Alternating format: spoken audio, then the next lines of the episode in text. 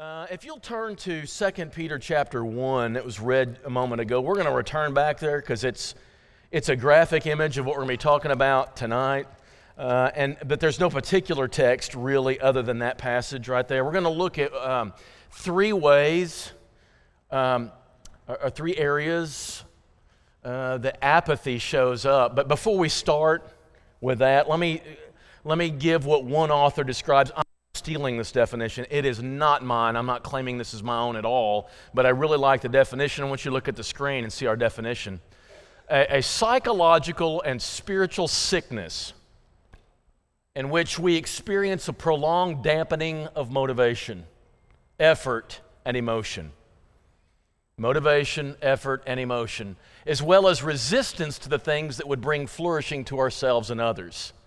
It's not that we don't know what we should be doing. We just can't make ourselves do it. That is what apathy is. It's not ignorance, it's just we lack motivation, effort, and emotion.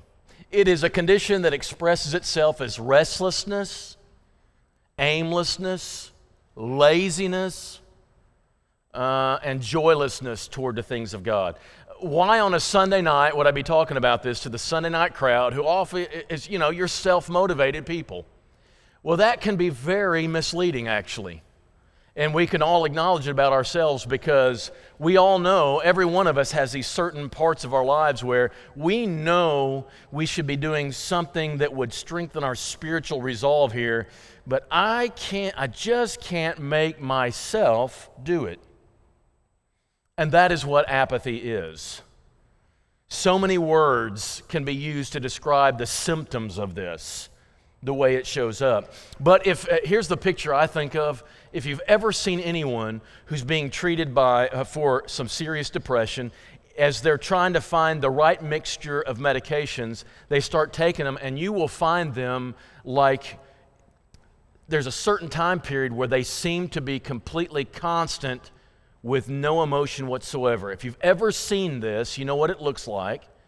And that is kind of how we are spiritually. We're going through the motions, but we have this blank look. That's kind of what apathy is. Um, and, and we all have certain expressions of this. but remember, this is assumed. We, we're assuming some things with this. First, you are a believer who uh, wants to follow and be like Jesus. You are a person who's, you're a baptized person.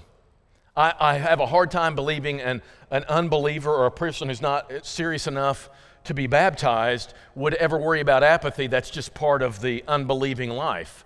This we're talking about tonight is a person who is a believer and wants to be a follower of Jesus, wants to be like Jesus. That is their, they would say to you, Yes, I want to be like Jesus. That's the Sunday night crowd and others. Second, you know what you need to do to pursue that. It's not like, Well, I'm stumped. What do I need to do to position myself to be more like Jesus? I, I know what I need to do. There are certain things in Scripture I know. I should, be, I should be in communion with God every day in prayer. I should be reading His Word, knowing what His Word is. It's the sword of the Spirit, so why wouldn't I have that? I should have some still time with Him. I, there's several things like that.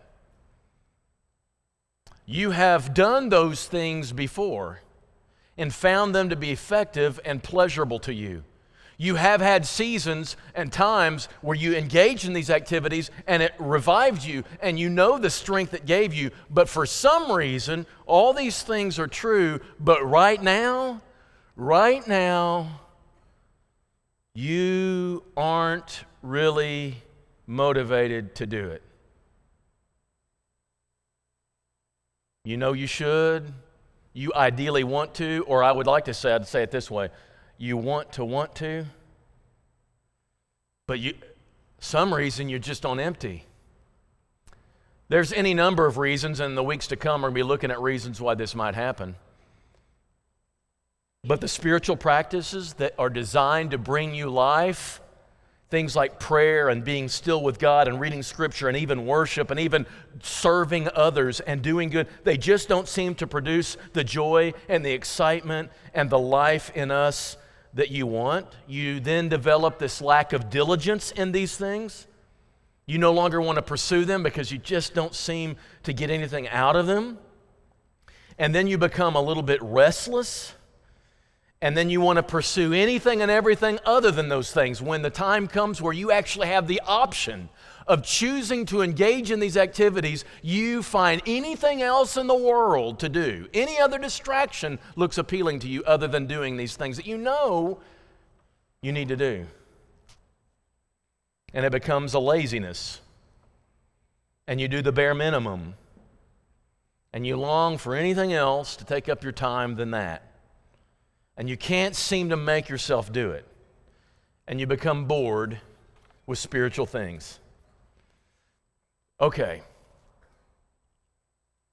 Would anybody just admit that you get those moments like that? Would anybody admit it? I have elders raising their hands. I appreciate the honesty because I think we have seasons like this. We need to talk about this and what do you do about it? I'm going to describe it from Scripture. I'm going to, I'm going to let us know that, you know, uh, God's people have struggled with this a long time. Here's the first thing in that definition where it hits. This is where you see it. I lack the motivation. I just can't get moving toward these things. I cannot make myself do them. I even lecture myself. And I even get on to myself. And I even like it when the preacher gets on to me. And you like it when he steps on your toes. But Monday morning, it doesn't change a thing. That's when you know your motivation is a problem. Uh, and your concern from the problem is not enough to overcome it. I can relate this to another thing in your life that you know as well as I do. And some of you, I mean, when Wally is going to look at me and say, What are you talking about? Okay, some of you are going to. We all know we need to eat better and exercise more. Do you know that? Does everybody know this? Right? and you see the latest fads and fashions and take this pill and you'll lose weight and you'll do and everybody runs to all that because it's a shortcut we think what a great thing i don't have to do any of it i can just take that pill it doesn't work none of it works. Quit. You know it doesn't work. You know you're being lied to. You're only buying it off that commercial because you want to believe it so bad. But what you know is the only real thing to get you healthy is to eat better and move more. So why don't you? Why can't we get ourselves to do it? Now, there are some people that suddenly become wanting to because they had a heart attack or they've been diagnosed with diabetes. And now, if I exercise, you can work yourself out of diabetes. Well, here they go. And they start doing it. But why didn't they do it before? There are some people that get really winded and they find that they're, hey, when I get my grandkids, I'm not going to be able to run after them because I can go three steps and, and have to sit down on a stool somewhere. And that motivates you. Suddenly, you decide, I'm going to do some of that. But, but short of that, what about spiritually? What is it that's going to make you do what you know you need to do when you don't feel like doing what you know you need to do? What's going to do it? And I guess if I solve that on a Sunday night, I, this would go viral, right? If you could actually solve that. We might compare this uh, to Mount Carmel. Elijah comes out and says, God's ready to turn on the faucet again. Their faucets have been off for over three years. God will turn on the faucet, but gather around, people, gather around. Now, you choose right now. You choose God and follow him, or you choose Baal and follow him. And he looks at the people and says, What say ye? And does anybody remember what the next line is? They answered him not a word. Well, I'm not, I just don't know. Why don't they know? But you know what? It's about, oh, maybe eight, ten hours later, they answer pretty excitedly.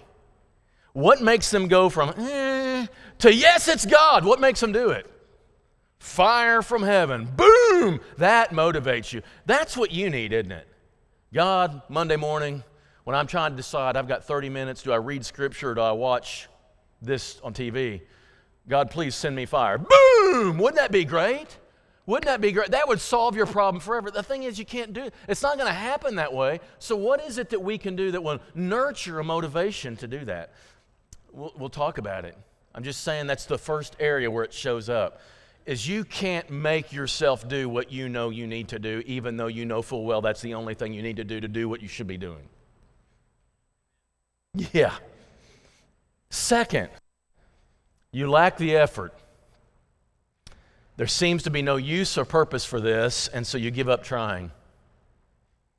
Just, it doesn't do anything. You come to depend on other people uh, to structure any activity of your spiritual life. This line is indicting. The only spiritual nourishment you get is what the church provides in community. This tells you why church attendance is so incredibly important. Because for many of our people, it's all they get. True? It's all they get.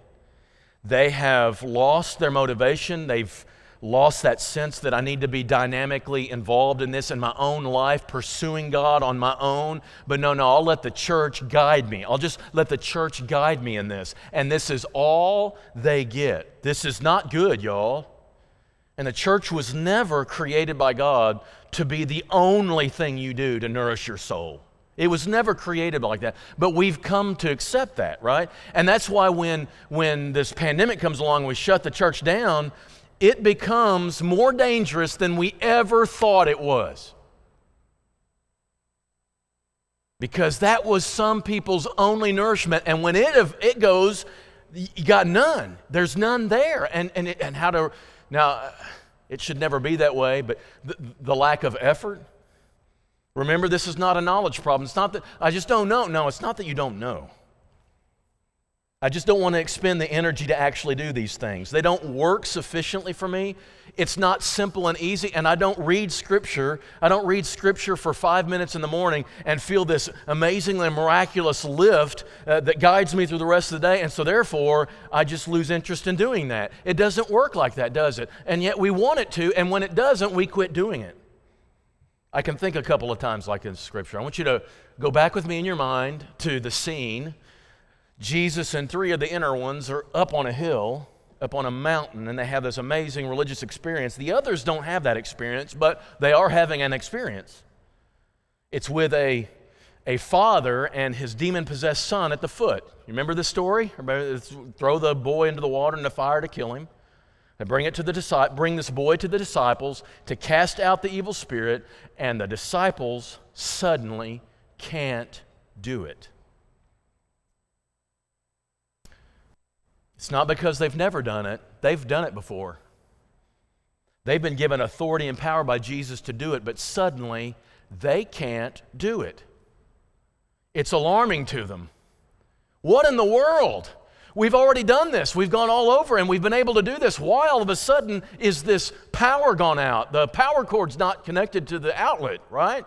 And they don't know what to do. And, and Jesus comes back down and this father's there and he's man, you can imagine the urgency, uh, the sense of emergency in him, and he runs and he says, and Jesus cast out the evil demon. Of course, the disciples ask the most obvious question in the world. Thank goodness. Sometimes Scripture doesn't answer our question, but this is one where it does. Do you remember his answer? When they ask him, Why couldn't we drive that sucker out? What did Jesus say? Anybody remember? This kind can only come out by prayer or prayer and fasting.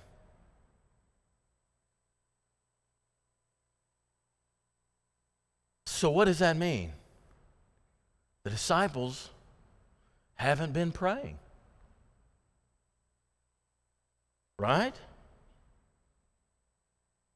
Here's what the disciples thought. We've been baptized. He's given us the power. We can just go, cruise, just cruise from here on out. We got what we need, so let's run out there and do it as if a one-time filling is all we need. All we need is that one thing, and we got that one thing. We got I've been baptized, y'all, and I can coast through the rest of my life, and many people believe it.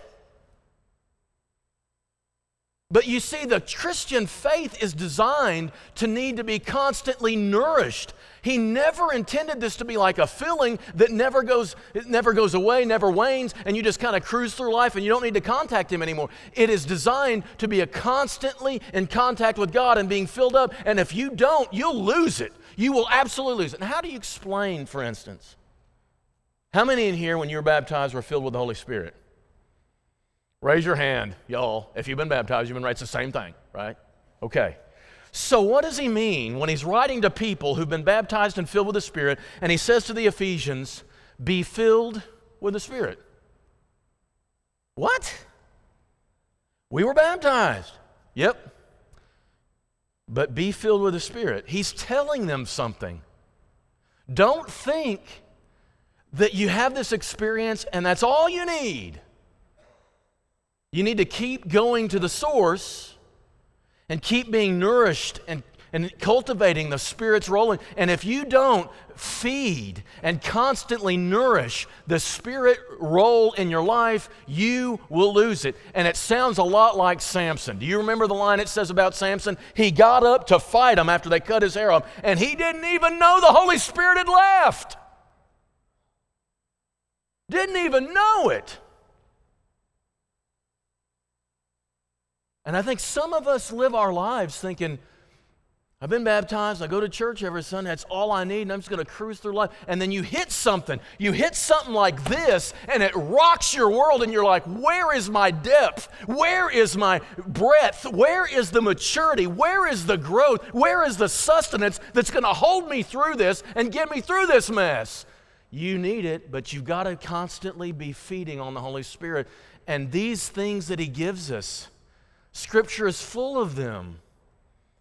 And we sometimes look at fasting and we just like, that's crazy. Prayer, yeah, just, you know, utter a few lines on your way to work and, and all these other things. And God is saying, Do you not get this? So, Jesus, it says, during the days of Jesus' life on earth, he offered up prayers and petition with loud cries and tears to the one who could save him from death. And he was heard for his reverent submission. Although he was a son, he learned obedience from what he suffered and became the source of eternal salvation for all who obeyed him. Do you know how he made it through this earthly sojourn perfect? He prayed, but not like we often do.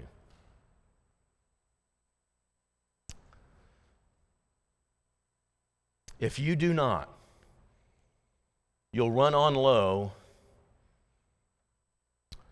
and you'll find one day you're empty.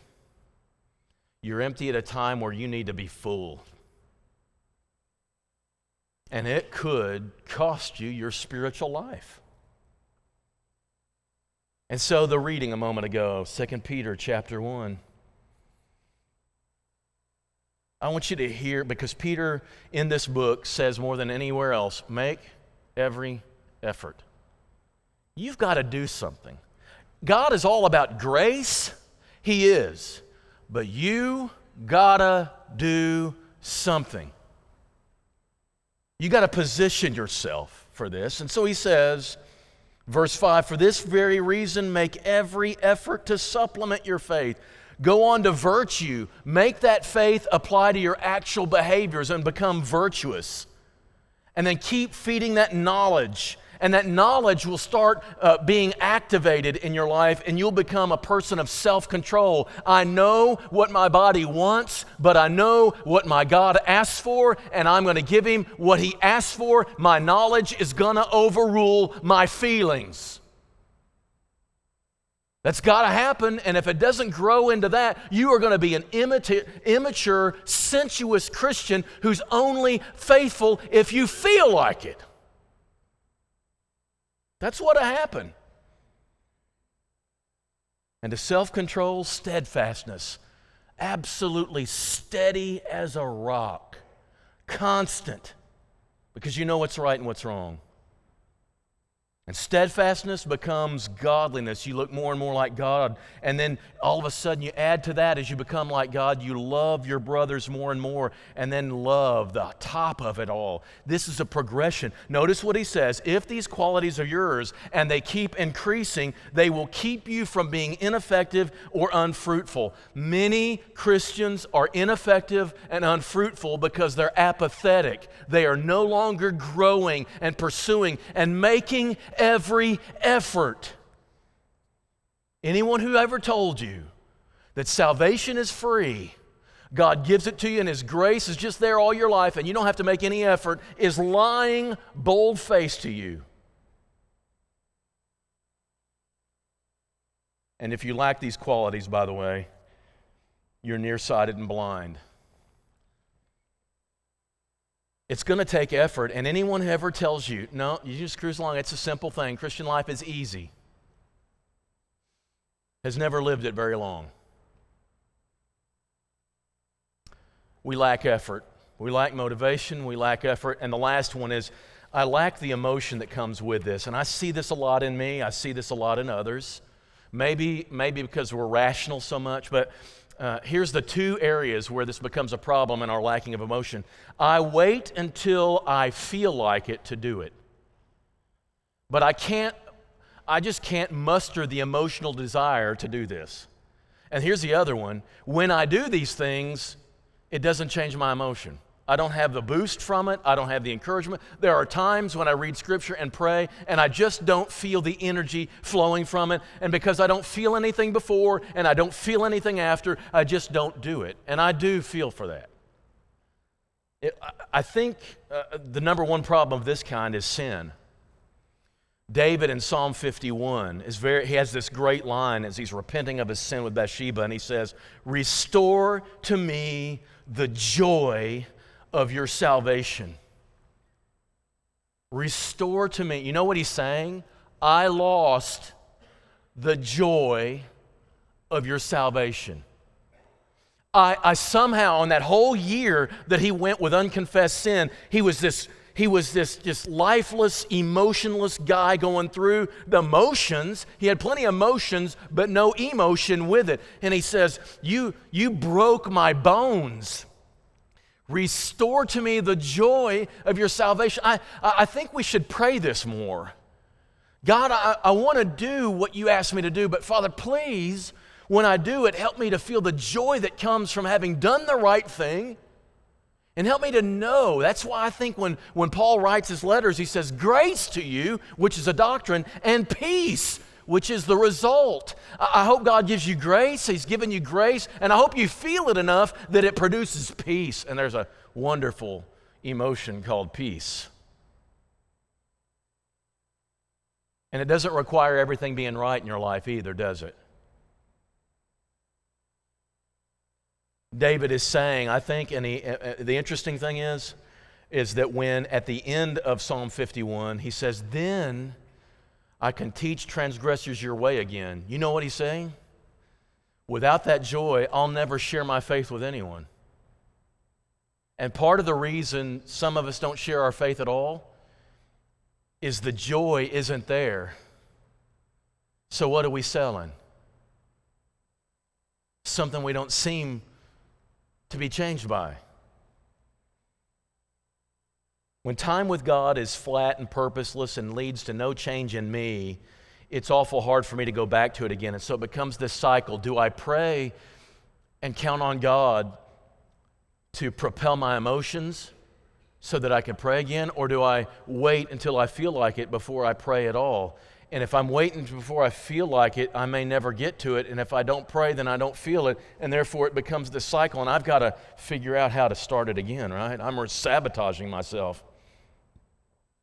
Now, these three things this motivation and effort and emotion these are the three things in that definition that say this is where you see apathy in your life. And if we are honest, we all see it at different places. But there could be other causes. There are other things like this. There's depression itself that has symptoms of apathy. Uh, a person going through depression, sometimes just nothing that made him life worth living seems worth doing when they're in the middle of depression. And that could be something totally different than apathy. Apathy on its own. There's another one called despondency, if you want to call it that. It's when you go through this severe experience of doubt or discouragement and you just don't have anything left to do any of these things. And God understands that. That's time limited. There are times in your life when you and God will be at odds with each other. I can vouch for this. I can vouch for this. You will be going through this thing and you just don't feel like talking to Him. And that's when we need each other to talk to our God for us because those seasons come, but they don't last forever. You get through those things and God uses them, which leads to another one a dry spell in your life. The greatest example of the despondency is Psalm 88, the saddest chapter in the entire Bible, and certainly the saddest, weirdest psalm of all. There's no hope, there's no light. It ends with the word darkness, and the psalmist has no, has no sense of faith and hopefulness. But here's the interesting thing the psalm is a prayer. He feels totally separated from God with no hope, and yet there he is praying. It's the last vestige of hope. It's a conversation with God. I think it's a beautiful, sad, very dark, melancholy psalm. But then the dry spell is like Psalm 22, where, uh, my, my God, my God, why have you forsaken me? But by the, end of the, by the end of the psalm, you realize God isn't forsaking him. He just feels like it for a time. And I'll, I'll tell you the, the strangest story in Scripture that I still have weird feelings about the Syrophoenician woman. If you remember, she had a daughter who was near death and comes to Jesus. She's not a Jew, obviously. And so she comes to Jesus and says, Will you heal my daughter? And Jesus says, Does anybody remember what his response to this woman was? Very cruel. You don't take the children's bread and toss it to the dogs, calling her a dog. Does that sound like Jesus to you? You dog? You're not a Jew. Sorry, I can't help you. It just seems so, it's a, talking about like it's puts up a wall and slams it in her face, right? And then and then he just kind of waits there. It's kind of a pause and she comes up with this great response. Yes, Lord, but even the dogs will pick up the crumbs that fall under the table. And what I see here, there is no there's no expression given in scripture, but I see a very subtle smile on the face of Jesus because he's drawn out of her through this difficult response, this faith that is beautiful to him. There are dry seasons in the Christian life. It's called wilderness. There are dry seasons where God intentionally makes you feel a distance with Him. I don't know why He does this, but Scripture bears this witness, and there's just times like this, and you just got to pull through it. But it's a, a, a time limited period of time, a, a dry spell, and every, every Christian will know this. But it's hard, and sometimes apathy goes beyond all three of these. And you just wonder, how am I going to muster this? And it looks like this. You come to even hate spiritual productivity and finding it meaningless. I just, I go to church, I go to class, and blah. I'm restless. I can't sit still for spiritual things. I'm lazy in prayer. You go long periods of time where you don't talk to God at all. You lack the discipline to make yourself do anything of spiritual significance. There's nothing I'm going to draw out of myself and be persevering for nothing, right? I lack scripture reading. I have this relaxed soul that has no compulsion or diligence for anything. I'm discontent and I lack love and joy for God.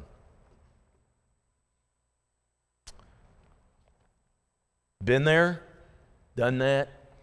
All right, we've set up for three weeks the most depressing series of lessons ever. And I've, I've, I've brought you to the depths and make you go, man, are you depressing me? Okay. I'm asking you to look in your life, past, present, and acknowledge there are times like this in your life. And I'm telling you, that for the next week until we start looking at what are the causes of these and what can you do about them, I want you to tell you, I want to tell you what the greatest piece of advice I can give to anybody for this. do them anyway. Do them anyway. There are times when you don't feel close, you don't feel passionate, you don't feel diligent. You just old fashioned discipline do what you know you should do, and you trust God with the rest.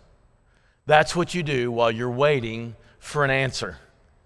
So, next week or whenever we come back together and talk about this again, we're going to start talking about what causes these things because there are some very real things that could be, what you can do about them. But in the meantime, look at your life, label every once in a while, as we've said, label it. This is where I'm at that apathetic right here. And just do what you know you ought to do until God finally ends it with your cooperation. If anybody needs any spiritual attention tonight from this congregation, we are always open and, to receive you. If God's dealing with it in your own brain, that's enough. But if you need this church, we stand ready to receive you as we stand and as we sing.